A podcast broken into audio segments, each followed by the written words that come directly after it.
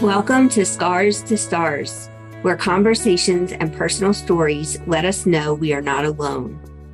In this show, you will meet authors and speakers from our books and events as they share vulnerable personal stories to spread hope and inspire you through adversities in your own life. The world is a difficult place. You will find like minded people here with kind hearts and supportive souls. I am your host, Deana Brown Mitchell. I am a suicide survivor and the founder of the Realize Foundation. I am so glad you are here. Let's dig into this meaningful conversation. Hi, everybody. It's Deana with Realize Foundation. And today we're talking about communication with your teens. And so I'm going to introduce Terri Lee to you. She is a, a communication coach for moms, and I'm going to let her explain a little more about what she does. Thanks for being here, Terri. Oh, well, thank you for having me, Deana. And thank you, all of you, for showing up and caring so much about your uh, kids as you do. Um, I'm Terri Lee, like she said, and my um, mission is called Rise Above the Silence. And what we do is help moms of teens in particular to dive in and address the communication and the relationship that they're having with their teens, which is causing that silence in their homes, which we know at times can be deafening. Um, things like, you know, doors slammed and uh, eyes into phones and headphones on and those kind of things. And that's why it's called Rise Above the Silence because we want to help people rise above the silence in their homes and create connection with their with their teens. And that's what i started. I've been doing this for a number of years teaching and doing workshops and classes and really wanted to dive and just be able to reach more people because it's helped so many and um, provide this opportunity to do online um, challenges and courses and programs. So that's what i do um, rise above the silence.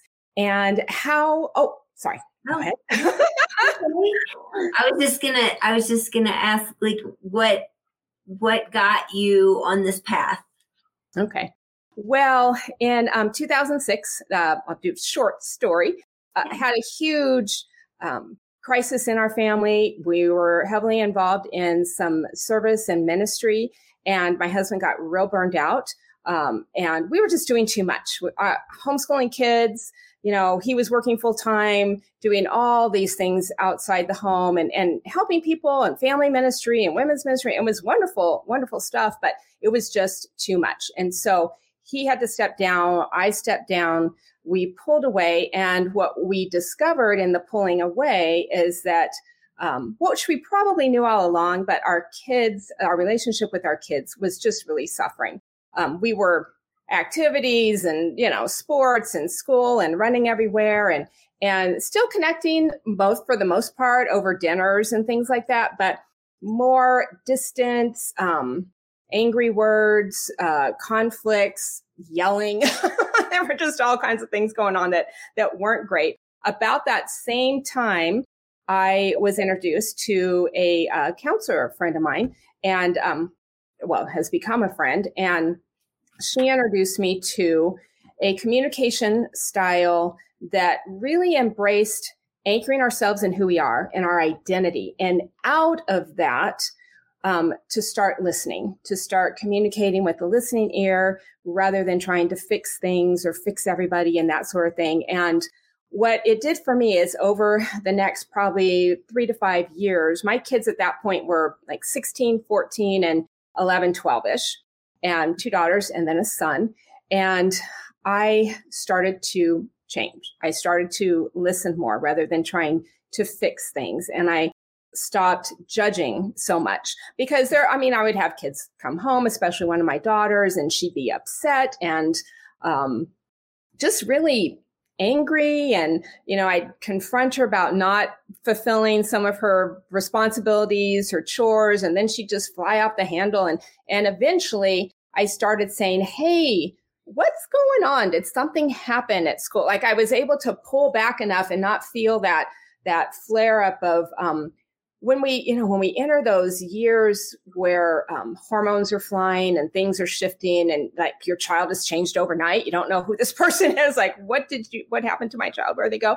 Um, it's just very, um, it's fearful, right? Because you don't know what's going on. Uh, I was feeling rejection. I was, oh my gosh, if they loved me enough, wouldn't they um, do what I said? Wouldn't they follow through with those things?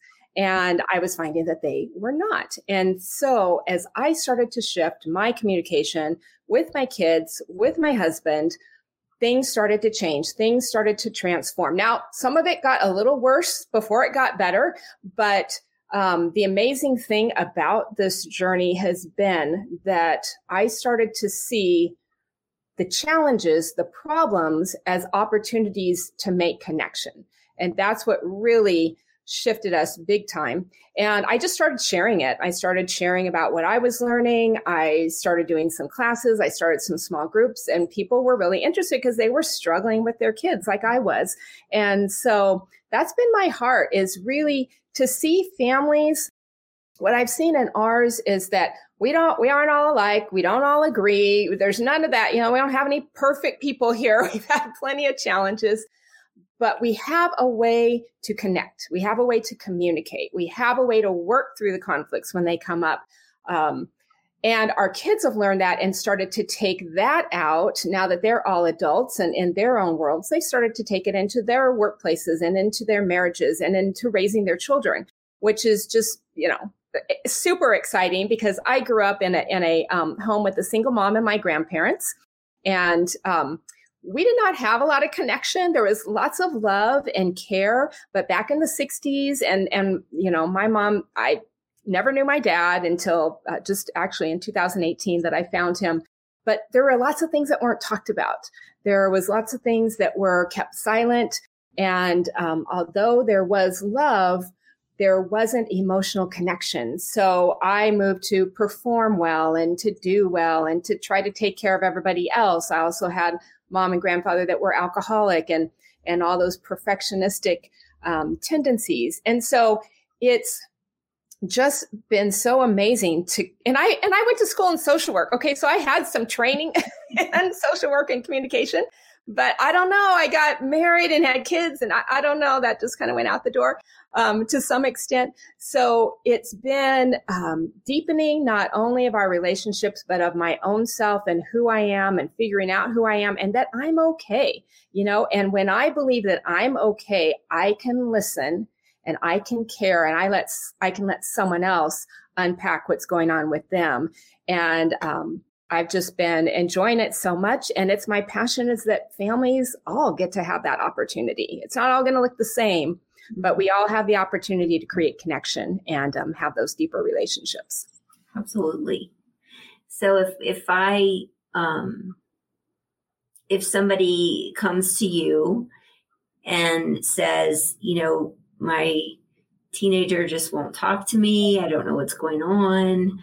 I know, you know, they just like you said, you wake up one day and they're a whole different person. And how do you how do you go about continuing the connection that you used to have or getting it back. And I'm, mm-hmm. I'm to let you talk about that for a while. Yeah. What, what well, steps would you um, suggest? Okay. Um, well, first, what we talk a lot about is what is what is it that you want? What is your goal, right? Because a lot of moms um, we want our kids to talk. Okay. But that's like, that's great. That's a great goal. But when we start to talk to them and then they might start talking back to us, sometimes they say things that we don't want to hear or that we don't agree with. Right. And, and then it gets really challenging to listen and just accept them for who they are. And that's what I find the most. Um, moms are just so frustrated because they can't seem to get through to their kids and they want them to listen to them, but they also want them to talk. But the kids um, often will interpret things like sharing your great vast of wisdom and experience as giving a lecture and they're not good enough and um, mom, you don't believe that I can do it. You know, you don't believe in me. And so what we talk about a lot initially is what is that communication pattern that you have currently? Because if you're not connected, then something is causing that barrier. And uh, we'll do a little exercise on that a little bit later on that. But what is that pattern? For me, it was a fixer. I like to fix problems. I spent, you know, I spent years with my kids protecting them, training them, fixing their problems, nav- helping them navigate things. And, and we gave them a lot of independence as they got older. I'm not, I'm not saying we weren't like the helicopter parents. Um, but at the same time, that's the role I was in. That's what I was used to. That's what was comfortable for me. And so when things started to shift and they wanted to be more independent and they didn't want to listen to everything I said and and all of that, I had to begin to look at myself and go, okay, what am I doing? Let's back up here. And so that's really one of the first things is what is the pattern in your life in your communication that could be causing them not to want to talk to you? And I know a lot of times moms like just want the kids to change and just want to the kids to be fixed and I just haven't found that that that that works. I mean, we can send our kids to counseling, we can do all kinds of great things which are awesome, but when it comes down to it, it has to come back to us. It's like how can we bridge that gap? So back to the goal, what became my goal was connection. My goal was connection with my kids. And that was the utmost goal it became less and less trying to get them what I wanted them to do and more and more how can I connect with you? You are most important. You are valuable to me. You are worth listening to. Your life and your thoughts and your opinions and your dreams, they're yours. And I want to value those and honor you in that. So that's really one of the first things we do is what's your goal? So I encourage parents to decide that goal is going to be the connection. I mean, connection is going to be the goal because that's what's going to help drive you the rest of the way when you come back to that. Um, that's, I think, the first step. You want me to keep going? yeah, sure. Um, okay. I, think, I, think, you're right. And I think it's um, really important that, and I've, I've talked to one of the other speakers about this, about how it is just building them up for a state of confidence for mm-hmm. them to be able to um, function better in their circles and their friends and and their influences that they're around. And so um, when we hear Daryl speak, we talk a little bit about that too, because he speaks about addiction and how the influence of of that is hard. And so maybe there's, you know, maybe you've come across some people in your world that have needed your help and and that's been a problem too but i think it's very important what you're saying is is that we we do to i'm a stepmom so i don't have mm-hmm. children that lived with me full time oh. but i definitely have you know i've been a stepmom since my kids were 7 and 10 and now they're 27 and 30 mm, wow um, and and like i said they didn't live with me full time but there were still times when i was like i wish they would talk to me more i wish they would tell me what was going on but i didn't want to pry and it was and, and as a stepmom it's even harder i think because you don't have the same bond as you do with your with your own kids and mm-hmm. so you know there might be stepmoms listening to this that have yeah. have that situation as well so yeah well, I, I, think when you face that, I mean, there's the, the feelings of rejection, there's the feelings of disappointment, there's the loss. And we do talk some about loss because you go in, you've spent all this time, you've invested, you've you've raised, you've trained, or or you're starting that process in the case of being a step parent. And and it can be really um, it can grieve our hearts right? Because we really wanted something different. We expected, we thought something would be different because now, like, I'm not a baby mom. I have friends that are baby moms. I'm like more the mom that as the kids, the kids get older, I, I do better. I'm doing better with it now that I have grandkids. I'm becoming more of a baby mom. But um, it was like, oh yes, you know, even in the in the elementary, obviously junior high ages, but really into high school, it's like, oh my gosh, we can do all these things. We can do, you know, I mean, but they don't want to have so much to do with it unless it's forced, right? It's like, oh no, we're all going to do this, which is that happens. That's going to happen sometimes, but um, just dealing with those feelings of rejection, being honest about them. Um, eventually, I got to a place where I was, I've been able, and I still do to this day, if if something happens between my kids and I, I said, you know, that kind of hurt my feelings. You know, I, I'm I know that's not your intent, and I, I now that we have this relationship, I can use that kind of language like, okay, I know this isn't your intent, um, but this is how I felt. And I've had my kids say, Mom, I don't need you to fix it. I just need to vent. and so, and now I, am not in tears anymore after that. Although for a while that was kind of hard. It's like, oh, you know, it's like, okay, okay, I'll just listen. I pray. And sometimes, oftentimes now I catch myself, even with my husband or, or even other friends when I, you know, you have such a passion and a heart for them. And that's why I think parents, um, we can just kind of be pulling our hair out and, and, and just that remembrance. It's like, this is out of love for our kids. This is out of wanting to have the best for them. And that's why I'm just like not about guilt, shame, and condemnation because that doesn't do any of us any good. It's like we really do have our kids' best intent.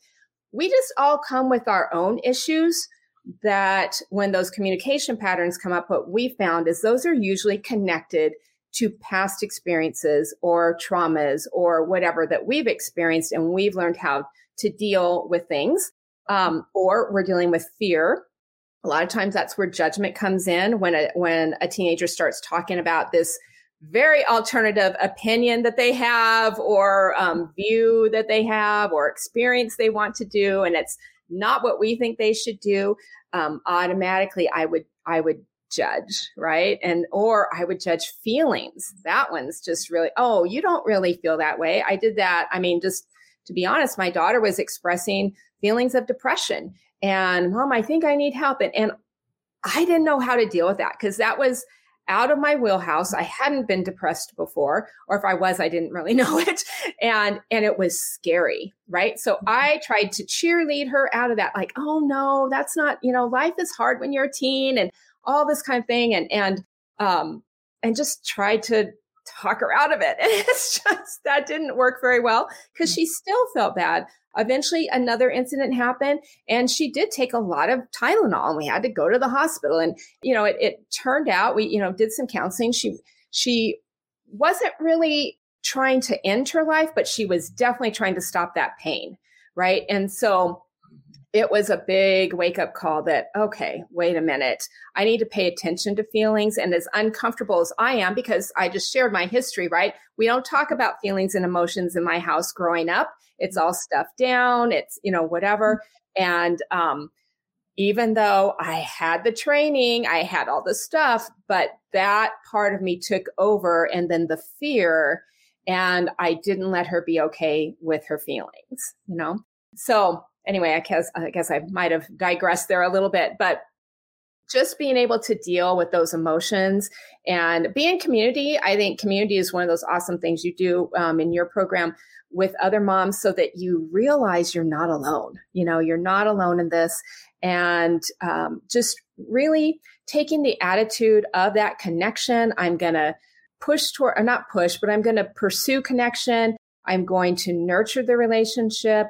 I'm not going to wait until they get older because I find that a lot of those things that we heard, oh, you just got to get through the teen years or, oh, it'll get better when they move out.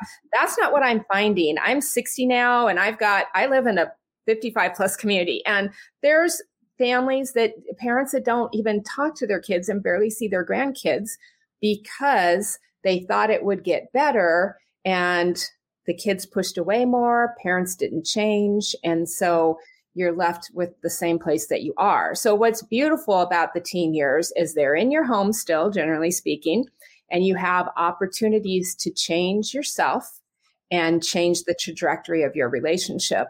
And I think the most powerful thing is being willing to give that invitation to our kids to say more, um, believing that there is hope releasing those patterns of communication that don't work that we talked about. It just opens more doors to communication and seeing the problems that we encounter as an opportunity for connection rather than um, a roadblock or something that you just can't deal with or i'm done. You know i hear a lot of moms who say that i'm done. And it's like no don't be done. Don't be done yet.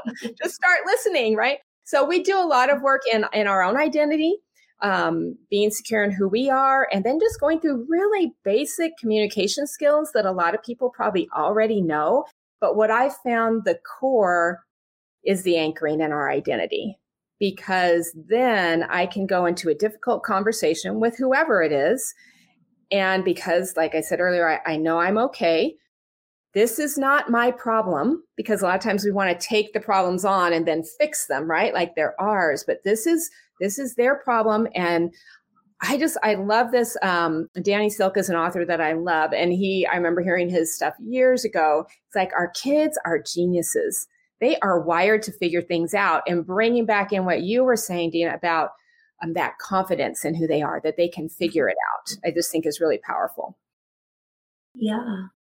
I think it's, it's also scary as a teen when maybe you have ideas or driven in some way that is something different than what your parents want you to do. Yes. and, you know, like my dad always wanted me to be a doctor, lawyer, engineer person. Mm-hmm. And I didn't really want to do that. And so I ended up going to architecture school, which he was happy about. But it was like trying to figure out for myself, like, what do I want to do? What am I interested in? and and also feeling like I didn't want to let him down.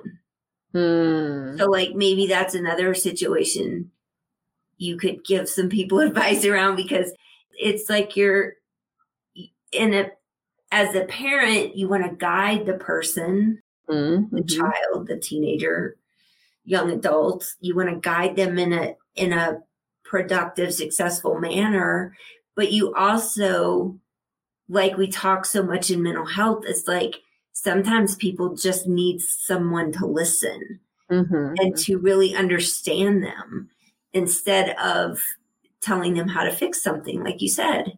Yeah, yeah. No, that's powerful because we, yeah, that's, I'm glad you brought that up because we do a lot of that about going into conversations with the connection as your goal and with curiosity to learn and to understand. Um, really big thing understanding over agreement right? Because when agreement is our goal and we can't get it where do we go? I mean we're kind of stuck right? There's no no one's willing to budge. And so we um, really impress upon moms especially it's like go in with curiosity um, i found that i have more influence in my kids lives now because I took the time to listen and stepped back and honored and encouraged them in their thoughts and their opinions. And oh, what brought you to that decision? Just open ended kind of questions. Um, how did you start thinking about that? Why, you know, I mean, that uh, we've been talking about that a lot since COVID, since there was a lot of division in families over things that were going on. And it's like, instead of arguing your point, which doesn't really make anyone happy, just find out. Go in curious. I'm just really curious what brought you to that decision. That is a great question to ask. Again, you got to breathe. you got to remember your goal. You got to you got to remember what is it that you ultimately want. And for us, it was we wanted our kids to be able to think for themselves, to be responsible, right? To know how to navigate the challenges of life and now they can begin to approach things with curiosity and with their own kids and with the people that they interact with.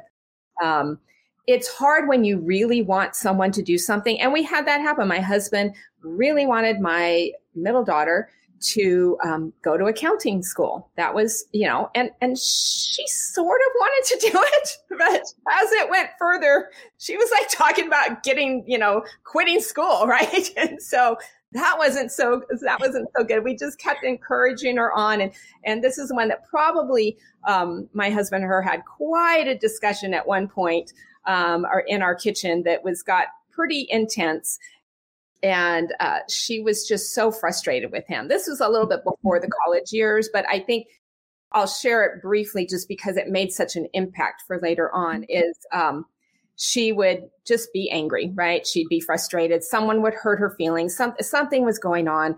And then we would come down on her and then she would not always dress the way that we were really happy about her dressing and, and didn't always know how to handle those conversations except go change. That's not appropriate, blah, blah, blah.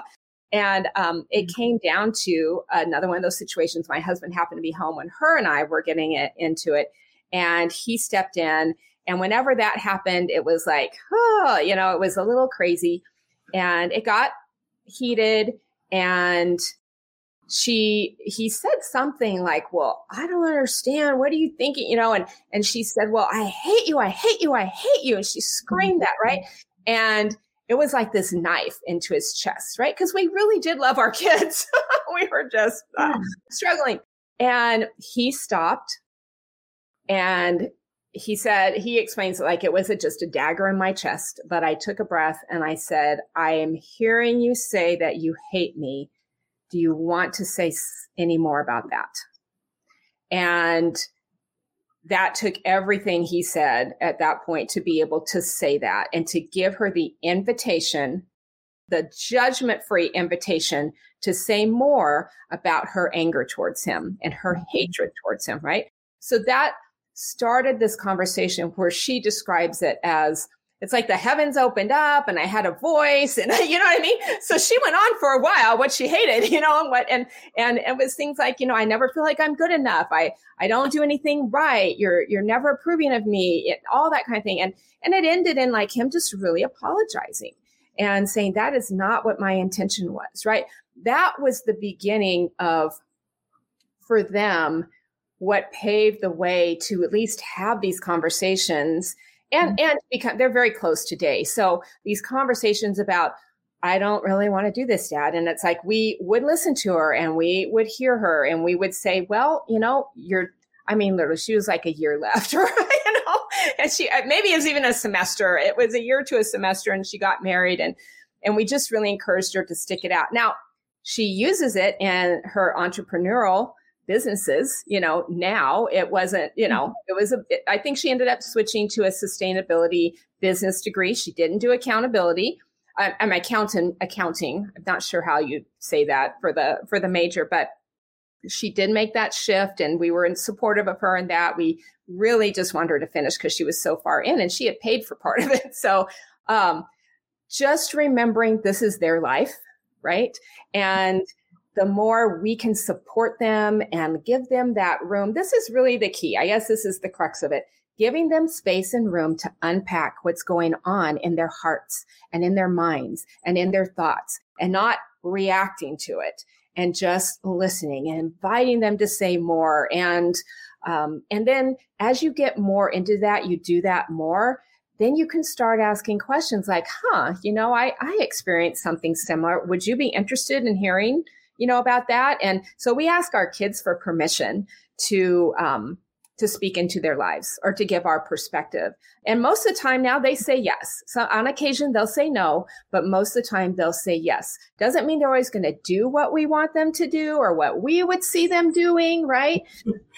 but actually it's turned out better sometimes on their decisions than what we would have seen for them. So I, I don't know, hopefully that's a very long way to answer your answer your question, but um, really, the curiosity, the invitation to say more, realizing this is their life, and maybe they're just struggling in a class. Maybe they're struggling with a roommate. The issue is not usually the issue. And I don't know if you guys ever talk about that, but it's it might look this way on the surface but there are some things down under deep that are driving what's going on and if we don't listen if we don't kind of feed it back to them make sure we're tracking with them and, and invite them to say more we're not going to get to that deep issue. And they might just keep it to themselves and they might not get to an issue that's floating around there that they, they don't even realize. So I agree with that approach with every human, no mm. matter what their age is. Absolutely. Yeah. we do it in all relationships, but my focus right now is moms of teens. But yeah, yeah